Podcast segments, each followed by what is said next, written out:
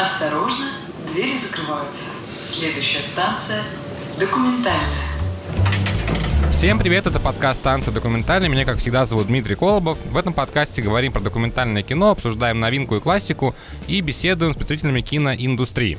Сегодня у меня в гостях режиссер и документалист, а также автор телеграм-канала Common Dog Оксана Благодарева. Оксан, привет. Привет, привет. У меня очень мало было о тебе информации, и тот профайл, который ты мне отправила, тоже был достаточно таким э, коротким, поэтому будет много сегодня вопросов. Наверное, хочу начать с самого начала. Ты писала, что ты по образованию режиссер-документалист, но потом, после выпуска, не срослось. Почему так получилось? О, слушай, я начну, наверное, с того, что я по первому образованию журналист. И именно журналистика и привела меня э, к документалистике.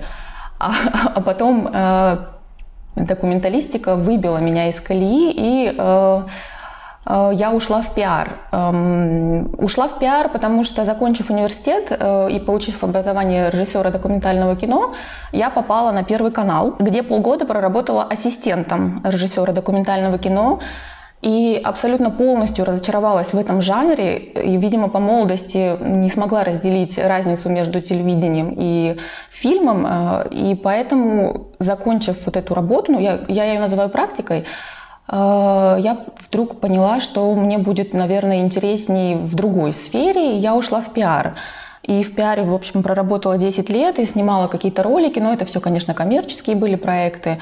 А, но вот, собственно, и во время вот работы в пиаре мне все равно так или иначе жизнь возвращала в документалистику, а, но больше как наблюдателя, я вот себя так э, называю, значит, диванным критиком. И в конечном счете в 22 году в связи со всеми событиями а, так случилось, что я поняла, что вот настало время возвращаться в документалистику и пытаться как-то ее выводить в массы, о, чем, собственно, и написано в канале «Док кино в массы». И мне было очень важно на протяжении всей моей э, карьеры и всей деятельности стараться донести до людей то, что документалистика — это огромнейший мир, а, интереснейший мир, и э, как-то вот о нем рассказывать. Но никогда не доходили руки, как обычно это бывает.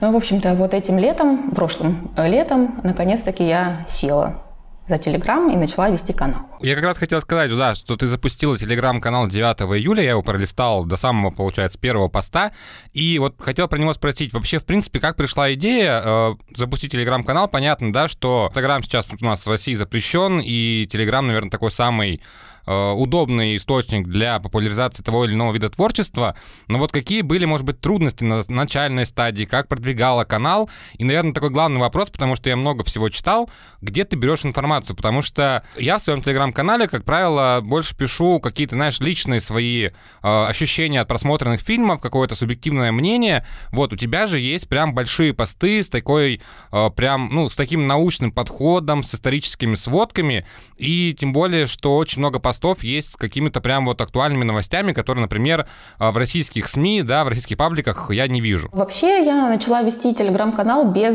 честно говоря, цели э, большой аудитории. Я, наверное, вот отношусь как раз-таки к тем людям, несмотря на то, что я по образованию режиссер док-кино и интересуюсь документалистикой, я вот отношусь к тем людям, для кого документалистика это все-то что-то, все-таки что-то э, местечковое, назовем это так, что-то для других людей, не для меня, а для каких-то вот особенных. А, и я начала вести телеграм-канал в первую очередь для себя, чтобы разобраться вообще в документалистике, вернуться в нее, погрузиться в нее. А, и так я начала э, смотреть кучу источников. Я делаю акцент на иностранные источники как раз-таки, потому что очень мало информации на русском языке, очень мало информации э, более глубокой. Да? Все мы можем прочитать про Флайерти, все мы можем прочитать про братьев Люмьер, но копнуть чуть дальше не позволяет вот это отсутствие эм, информации на русском языке. И поэтому я беру в основном э, всю информацию в англоязычных источниках. Это, конечно, занимает огромное количество времени перевести, адаптировать и как-то разложить все по полочкам, но помогает, как видишь, много много информации той, которую нельзя найти в каких-то русскоязычных порталах, я стараюсь, конечно, их э, быстренько в телеграм-канал публиковать. Подход у меня такой, э, стараться говорить, рассказывать людям про документалистику так, как я бы ее рассказывала для себя самой, потому что так будет понятнее, интереснее. Если я совсем окунусь а, в безличную информацию, она и перестанет быть интересной.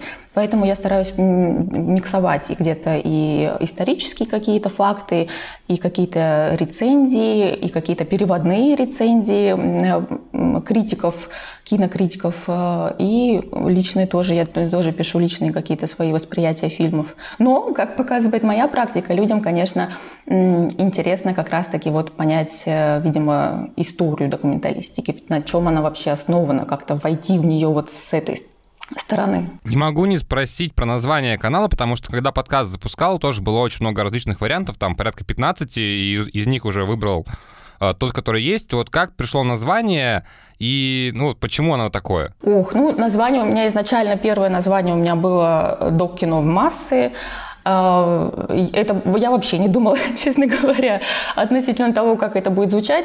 Опять-таки, потому что не ожидала, признаться честно, того, что э, будет много людей, кому интересна документалистика.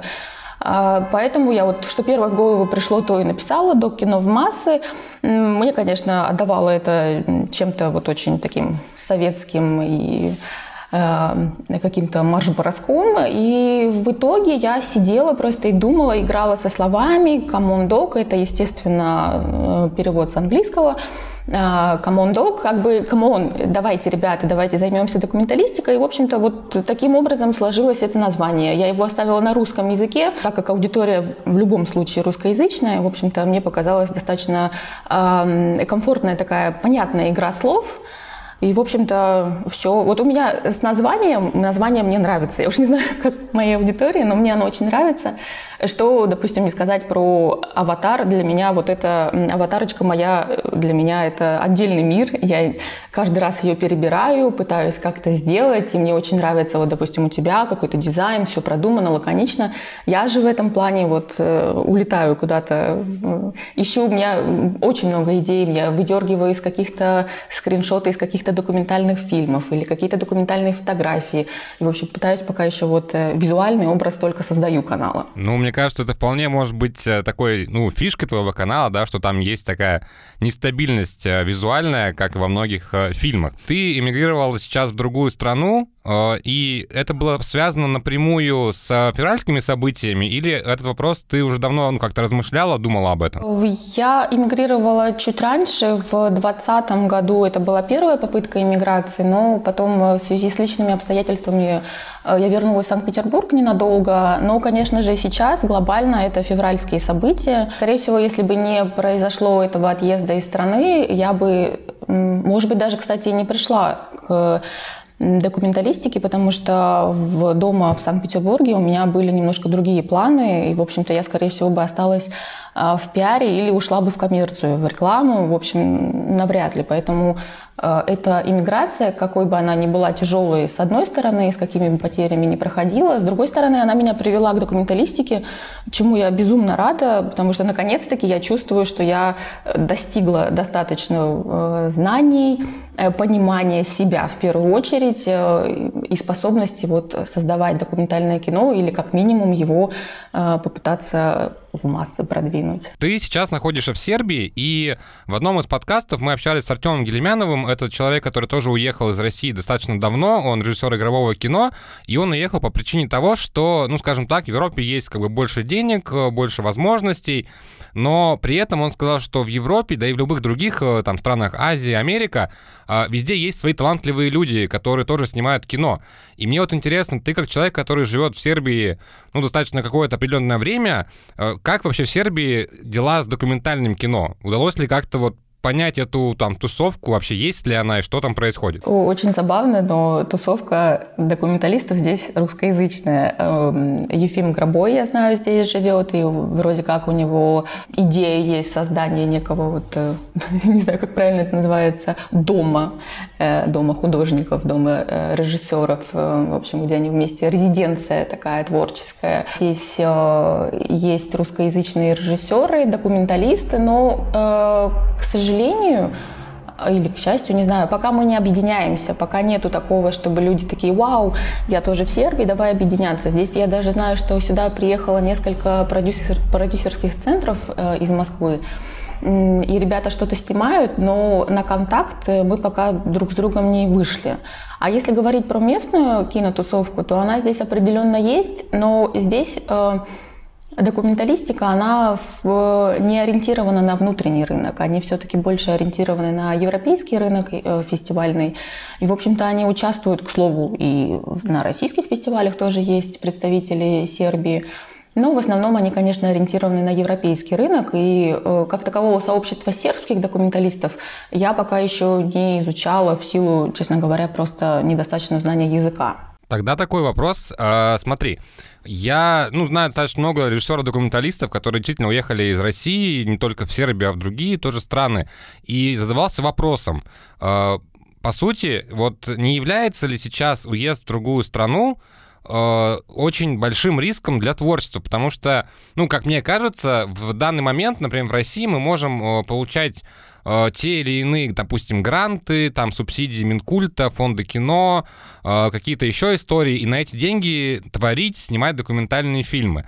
В случае, когда мы, допустим, уезжаем из страны, то это, наверное, только получается краундфандинговые платформы и, возможно, какие-то там, не знаю, донаты. И мы понимаем, безусловно, что документальное кино, оно дешевле, чем игровое, но, тем не менее, э, документальным кино, мне кажется, прокормить себя, э, ну, невозможно. И вот э, нет ли у тебя не знаю, такого какого-то страха, может быть, что будут большие финансовые проблемы или не будет ресурсов э, снимать док-кино в Сербии? А, насчет, конечно, финансирования – это глобальный вопрос. Я, честно говоря, думаю, что и в России с этим не просто. Далеко не каждый режиссер получает э, гранты какие-то, выигрывает и, в общем, получает поддержку. Очень много зависит от того, э, как работает документалист. Если он один, конечно, будет тяжеловато. Если у него есть продюсер, а если это продюсер местный, то он ровно так же может э, выступать, участвовать в грантах.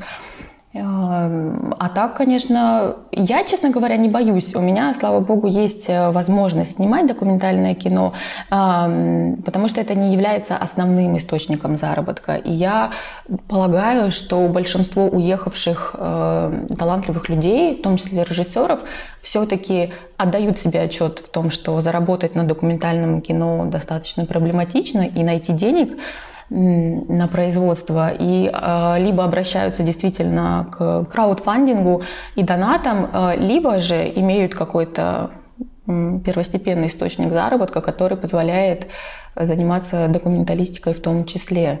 Я, допустим, э, участвовала в, ну как участвовала, наблюдала за производством э, фильма Таи Зубовой, э, нового его фильма документального. Я не, не уверена, что имею право пока называть его название. В общем, про, я писала о нем в своем телеграм-канале э, про беженцев и иммигрантов из э, Украины, Белоруссии и России. И она собирает все донатами. Она собирает все донатами, краудфандингом, э, волонтеры. И, в общем, вот так вот э, из ничего создается документалистика. По сути, я думаю, что большинство людей, наверное, сейчас э, таким образом осуществляют свою деятельность. Интересно. Ну, я рад, что как ты сказала, тебе немножко повезло, да, что это твой не доход. И под продолжение этой темы я спрошу о той масштабной идее, которую ты писала, это о создании вообще кинофестиваля в Сербии. Вот можешь про это рассказать? Какая идея, какая концепция и откуда будут браться ресурсы на всю эту историю? Ресурсы будут браться классическим путем, если будут.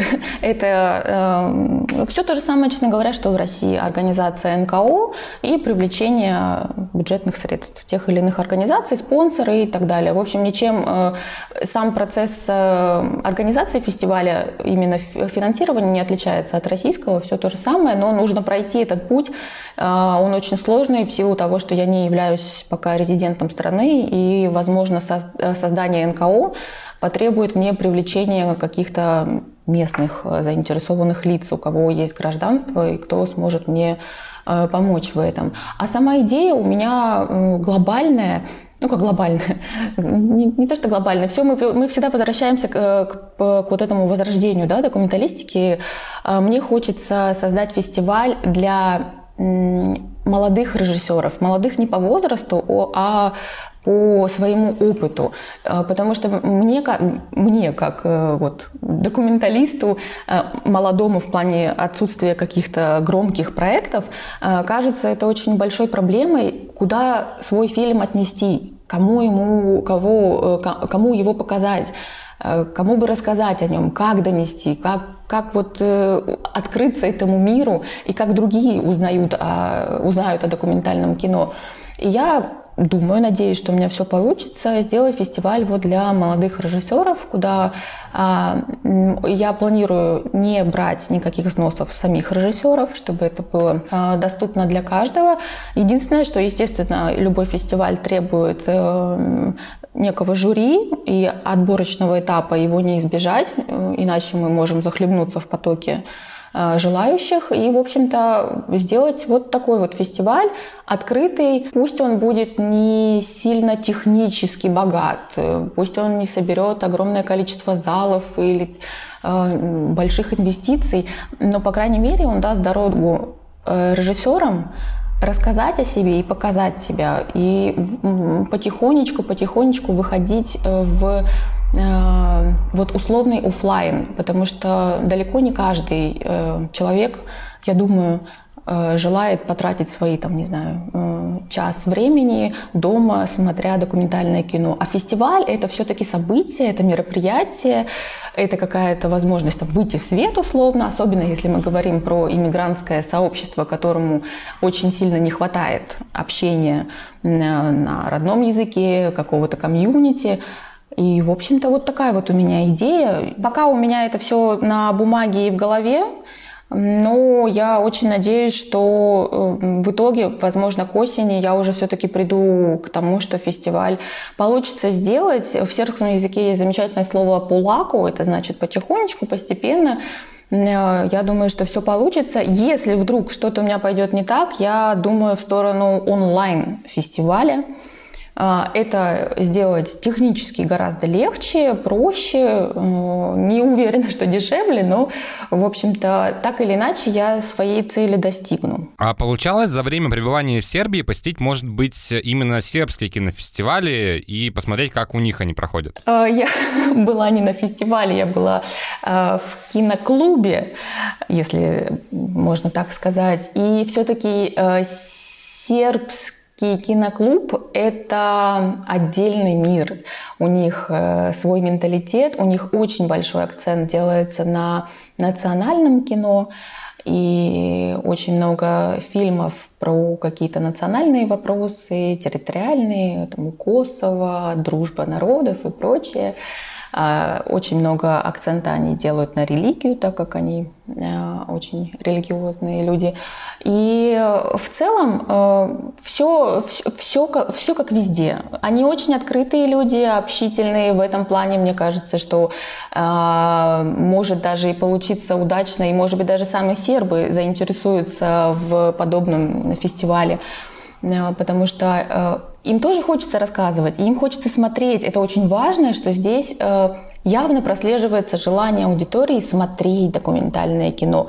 Им интересно узнавать, особенно если мы говорим про э, Россию, про какие-то сюжеты из России, так как они очень э, расположены к нашей стране, они, конечно, очень любопытны. Им очень интересно посмотреть, как устроено как, как, как устроена документалистика, о чем снимают, какие проблемы. Если мы э, говорим о чем-то личном, избегая политику, да, вот э, ситуации текущую, они, конечно, благодарная аудитория. Поэтому я надеюсь, что и привлеку как и российскую аудиторию, так и сербов. Ну, мне остается тебе только пожелать удачи с э, кинофестивалями. Надеюсь, что у тебя все получится, и я обязательно приеду гостем, а может быть, даже позовешь меня в жюри. Хотя, конечно, я не супер еще э, опытный режиссер, но, тем не менее, мне будет приятно. Хочу спросить про твой фильм. Ты вкратце говорила, что у тебя сейчас находится на монтаже какая-то документальная работа, да. которая, возможно, возможно, скоро выйдет в свет. И вот что это за работа, о чем она? Я очень надеюсь, что уже невозможно, что она выйдет в свет, иначе, иначе все было зря.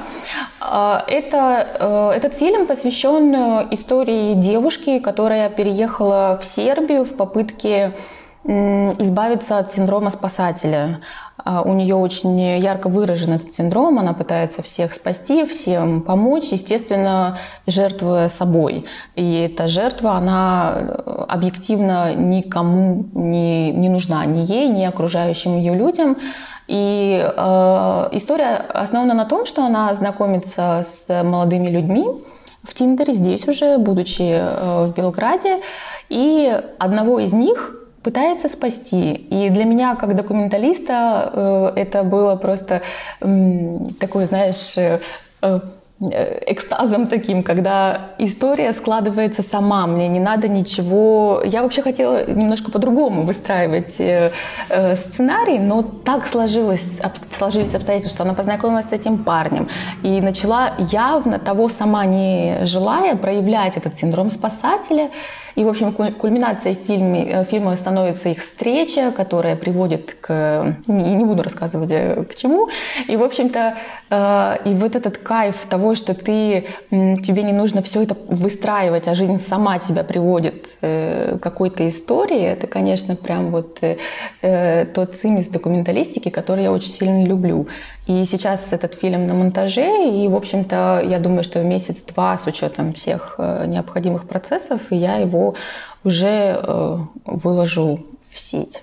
Слушай, ну тут снова тоже пожелаю тебе удачи в реализации этого проекта, потому что то, что ты рассказала, это интересная история, и мне очень отзывается, да, твоя сейчас такая Э, ну, не мысль, точнее, а факт о том, что круто, когда жизнь сама выстраивает историю, не надо чего-то выдумывать. И отчасти, кстати, похожая история будет в том фильме, который мы с тобой сегодня обсудим. Вот, но прежде чем мы перейдем к обсуждению, наверное, я бы хотел еще обсудить самое громкое в мире киноиндустрии событие. Это то, что озвучили номинантов на, церемо... на премию «Оскар». И среди номинантов есть фильм э, российских режиссеров э, Максима и Евгения Арбугаевых, фильм «Выход», документальный, короткометражный, вот скажи мне, ты смотрела его или нет? Конечно, да, да. А, ты смотрела его, ну, до того, как он попал вообще в номинацию, или после. Просто я вот его посмотрел буквально вчера. Я сначала посмотрел фильм, который выбрала ты, и после него сразу посмотрел еще выход. Вот, и написал ребятам, ну, как бы восхитился просто их работой, тоже позвал в, в подкаст, пока ответа не получил, но надеюсь, что они согласятся и примут участие. Вот э, как, как давно ты его посмотрела?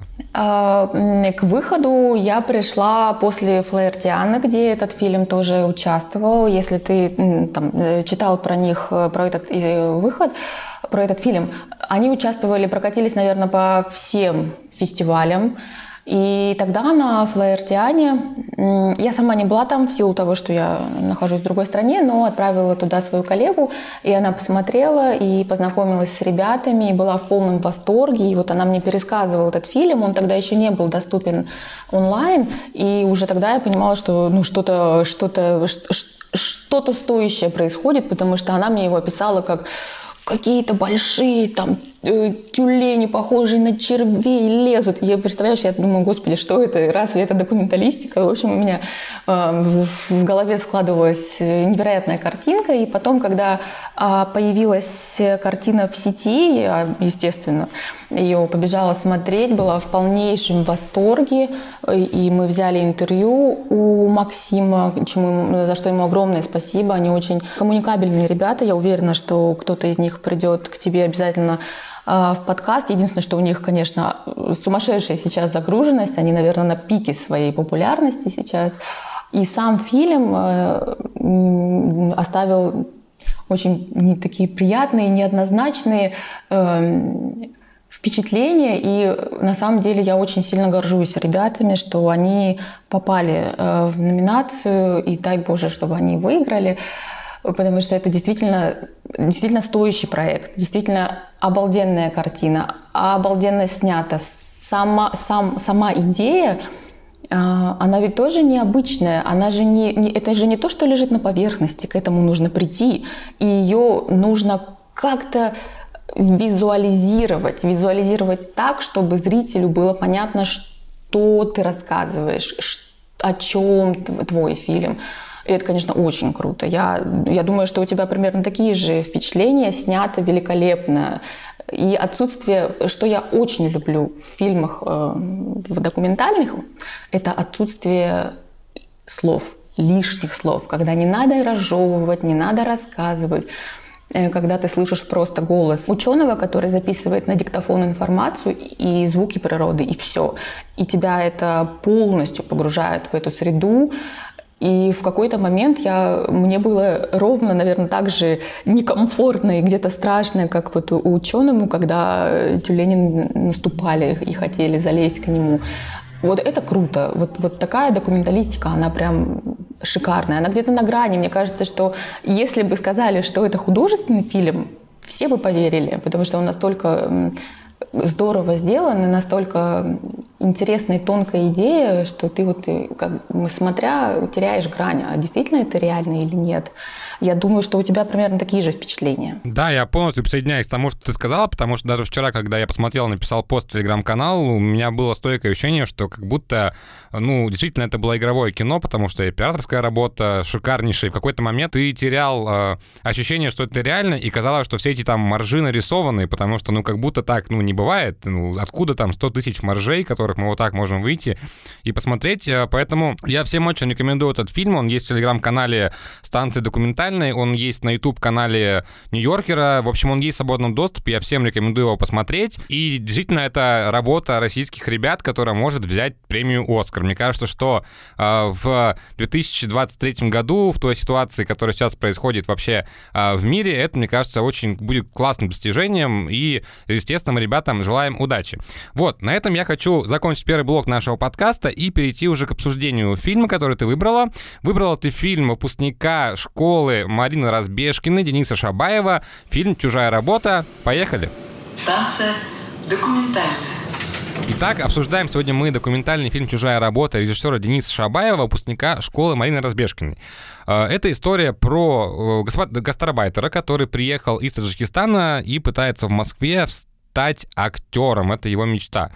Начну с первого вопроса. Почему именно этот фильм ты выбрала? Потому что он, причем 2015 года выпуска, то есть достаточно такой уже не свежий. Во-первых, потому что для меня вот это и есть документальное кино вот эта история. Э, я когда смотрела э, этот фильм, начала смотреть, я к нему пришла вообще от другого фильма Шабаева, Дениса.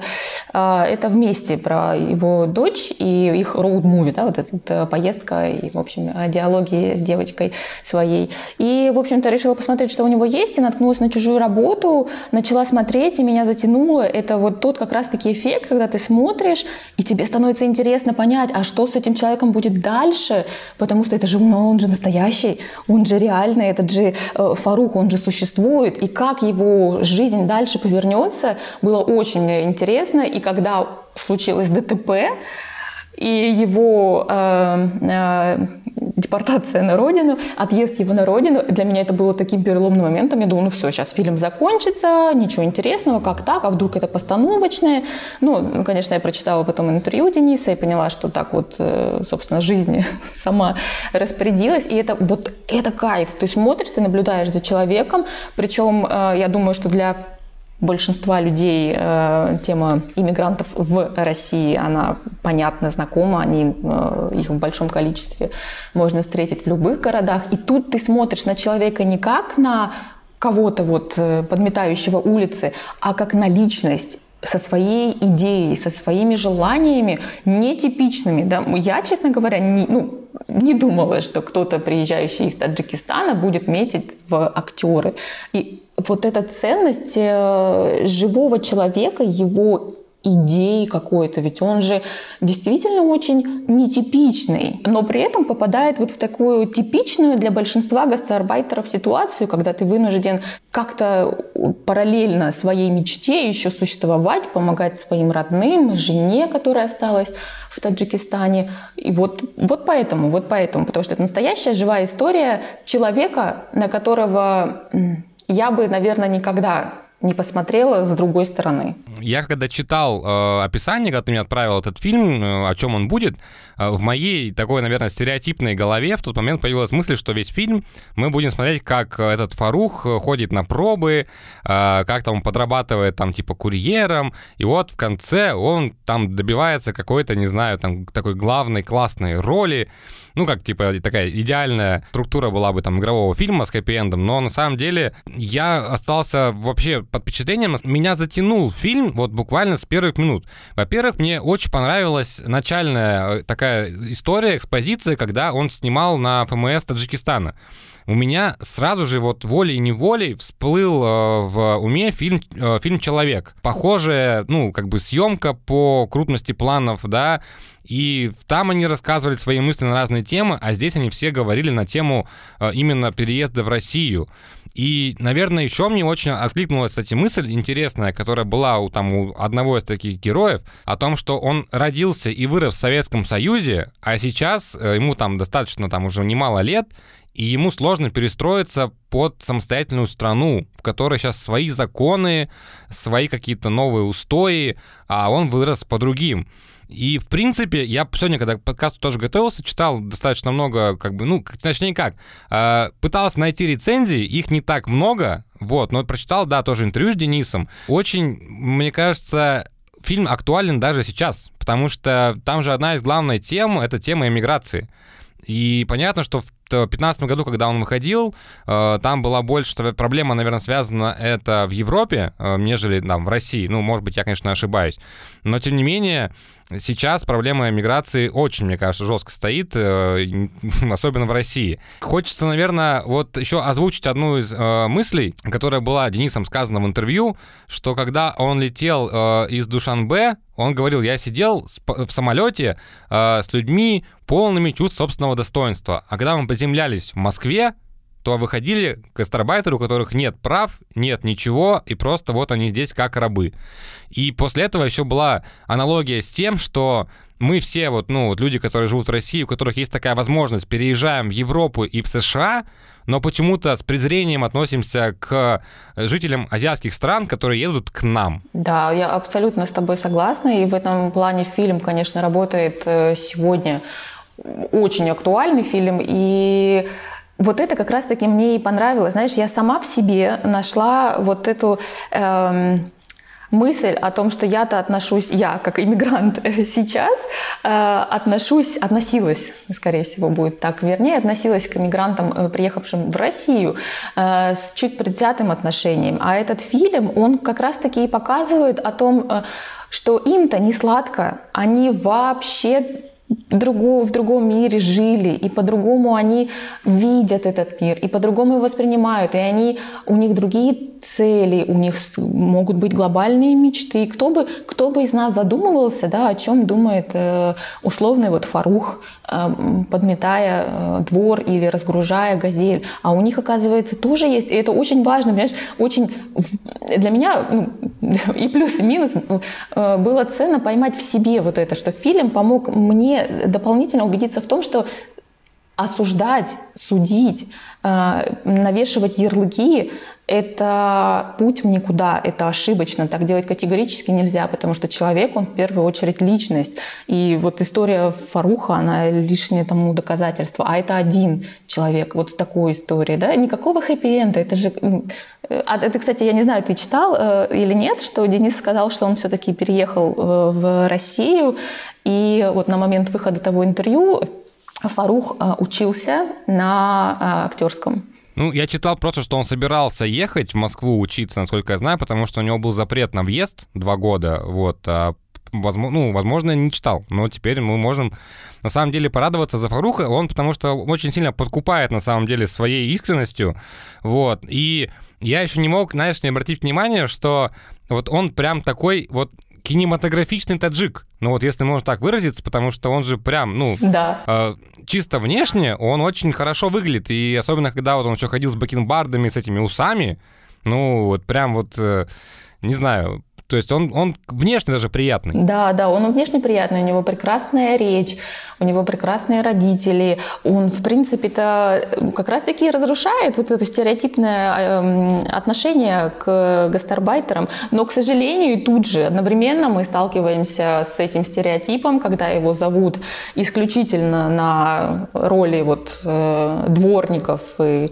э, и тому подобное. Но сам-то он очень интересный человек. И вот в интервью э, Дениса Бориса было сказано, что он сейчас, ну, на тот момент, да, играет в театрах, потому что он действительно, у него есть вот это актерское, какой-то актерский талант. Фильм показывает то, насколько сложный этот путь, насколько он травматичный, насколько он для нас, смотрящих со стороны, э, непредсказуемый, насколько сильно э, люди жертвуют семьей, своими мечтами, там, условной карьерой, и все это рушится, и они, по сути-то, ну, не, не имеют прав. Э, в том же интервью у Дениса было сказано, что э, именно из-за того, что он э, мигрант, ему дали этот срок. Ну, несмотря на то, что он получил амнистию, но все равно, если бы у него были документы, если бы он был гражданином Российской Федерации, он бы не получил этот срок.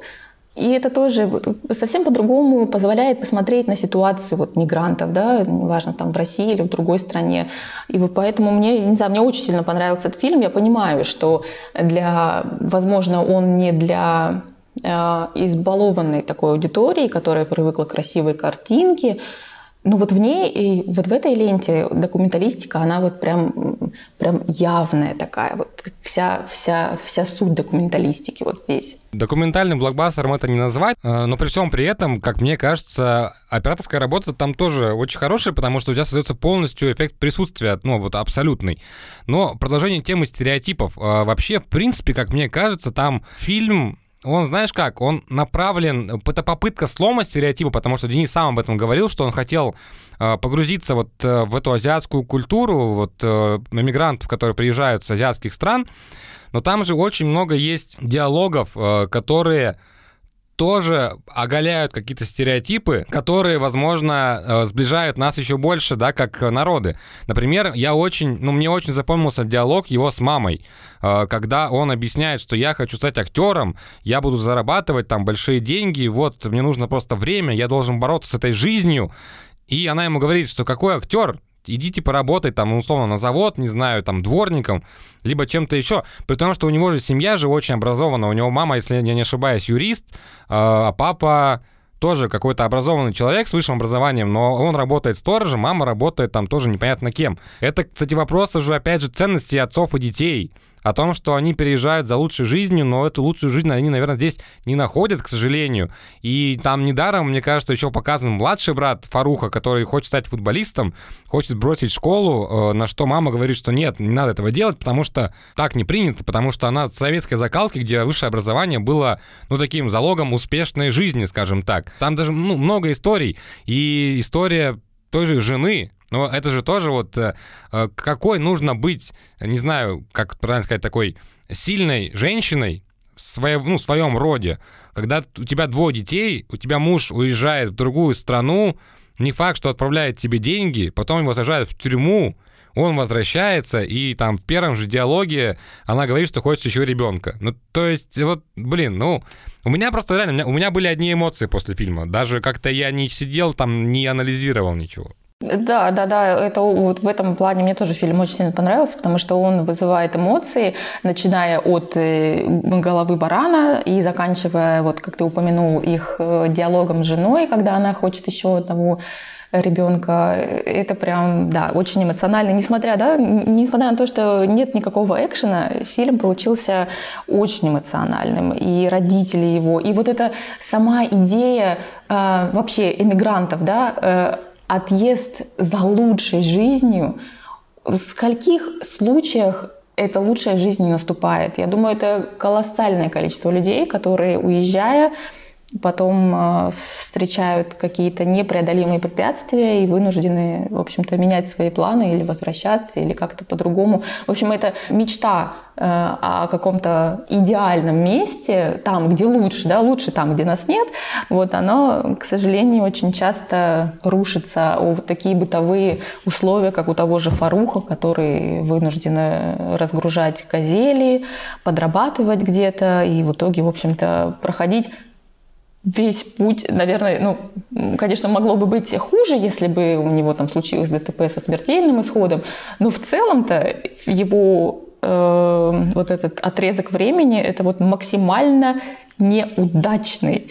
И он при этом находит в себе силы, возвращается. Заметьте, он очень в этом плане ну, по крайней мере, то, что мы видим, э, очень стабилен в своем э, эмоциональном состоянии. Он приезжает к жене, он ее обнимает, он, в общем-то, не отчаивается, несмотря на все, что с ним происходит. Хотя я, честно говоря, в моменте, когда был суд, я остановила фильм, подумала, это это, и у меня было две мысли. Либо это с, с, как бы постановочный кадр, либо это его снимают, и, может быть, я что-то недопоняла, что-то пропустила, и вообще-то это как бы его э, съемки непосредственно какого-то художественного фильма. И вот тогда я подумала, да, да, не, да не может быть, да как так, да все, жизнь обру... Я подумала о том, что все, а как он дальше-то будет существовать? И как, ну, в моей голове было вот отчаяние полное. А он нашел силы, он поступил так, и очевидно, очевидно, я надеюсь очень сильно, что добился в итоге всех своих э, э, задуманных планов. В этом плане, конечно, очень круто. Я вот в этом плане вот этот конкретный фильм «Чужая работа» мне безумно нравится. И я рада, что еще плюс один человек, кому этот фильм понравился, потому что ну, вот эта жизнь непредсказуемая, требующая не только от э, режиссера э, вот этого реакции на это все, как, как предусмотреть. Не, ну, ты же не можешь предугадать, что он там случится ДТП с ним, что случится с твоим героем. Как-то перестроить свой сценарий, правильно подобрать, закончить эту мысль. Возможно, у Дениса вообще была другая идея этого фильма в итоге, да, получилось вот так вот, и получилось круто, и самому герою не потеряться во всем этом, и не отказаться от съемок после э, суда и ареста. В общем, в, в этом плане «Чужая работа» прям крутейшая документалистика. Я вот всем рекомендую посмотреть. Отличный фильм, помогающий посмотреть э, на другую жизнь. Ну, либо если вы иммигрант, то прочувствовать, каково это. Ну, я в конце, наверное, хочу обсуждение два момента еще от себя добавить по поводу вот как раз-таки того самого ДТП. Согласен полностью тоже эмоции я испытывал непонятные, потому что мне казалось, что, наверное, на этом фильм, наверное, надо было бы заканчивать, потому что, ну, э, ты просто, видимо, не услышала, когда зачитывали приговор, но по факту там у него одна из статей — это нанесение тяжкого вреда и причинение смерти по неосторожности. То есть один из э, участников ДТП, а может быть несколько, они погибли. Ах, там было это? Да, я это пропустила, да, да. А, да, то есть как бы так или иначе по его вине, ну, понятно, что там это суд, э, суд решил, решает не я, вот, погиб человек, но вот для меня, знаешь, вот это к вопросу режиссерского такого везения, в хорошем смысле этого слова, что вот это все так получилось, хотя, безусловно, я уверен, что задумывал он совсем иначе. А тут прям получилось э, документальное кино, как будто бы с игровым сценарием. Не говоря уже о том, что, безусловно, есть очень много переплетений, да, с тем, что он сам еще и как бы и актер, и вот лично мне э, очень понравился, там есть такой э, кусок фильма, когда просто идет твист за твистом. И я сижу и такой, блин, как классно, когда он едет в «Газели», по телефону разговаривает с какой-то Наташей, я думаю, наверное, он там курьер и опаздывает на доставку. Ну, бывает. И он там, ну, таким грустным, правда, голосом, очень нервным, говорит, что я тут заблудился, я в Москве по навигатору. Потом где-то паркует «Газель», бежит там просто через всю Москву, мы бежим вместе с ним.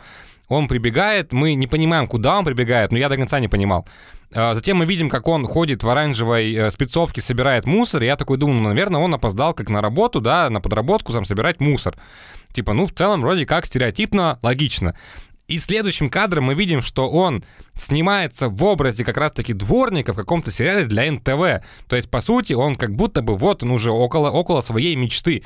И вот этот весь вот спектр эмоций там буквально за, ну, там, 5-7 минут вот это вот эпизод, идет эпизод.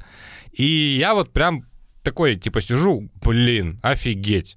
Как, типа, классно вот, ну, было продумано, вот это все придумано и сделано. Вот, поэтому, да, я присоединяюсь ко всем твоим словам, всем очень рекомендую этот фильм посмотреть, тем более, что он есть в свободном доступе. Он, конечно же, будет э, в посте с выпуском этого подкаста по ссылке доступен.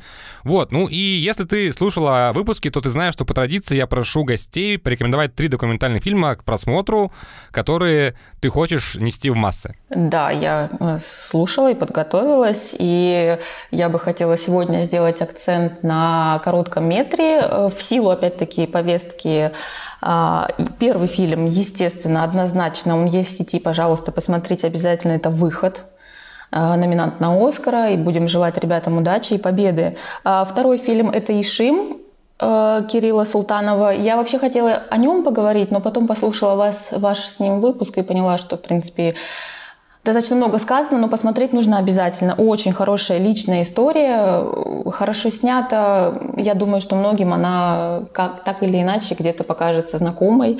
И э, третий фильм, э, мною обожаемый, любимый, э, он тоже был одним из претендентов на номинацию в коротком метре Оскара. Это «Надоедливый медведь». Можно еще встретить э, перевод «Назойливый медведь». В общем-то, это короткометражка про белых медведей, которые в Канаде выходят в город, и э, их миграционный вот этот путь э, проходит через канадский город, куда съезжаются огромное количество журналистов и просто любопытных э, людей-наблюдателей. Фильм без слов. Я обожаю фильмы без слов, как и выход. Очень красиво снят, операторская работа «Белые медведи» и вот эта смесь э, природы, дикой природы в виде белого медведя и города, людей э, в виде непосредственно той, того окружения, где эти мишки проходят, это, конечно, заставляет задуматься о том, насколько тяжело не нам с ними, а им с нами. Поэтому вот, вот мои топ-3 коротких метра. Мне кажется, ты единственный человек, который подготовился к этой рубрике и так очень оперативно, четко выдал три фильма, которые нужно посмотреть. Я присоединяюсь абсолютно к рекомендациям. Про «Медведя», к сожалению, я не смотрел.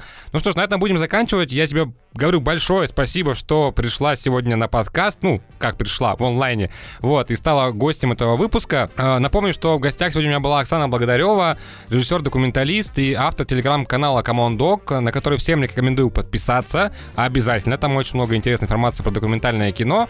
Ну, а меня зовут Дмитрий Колобов. Это был подкаст «Станция документальная». Всем пока. Пока-пока.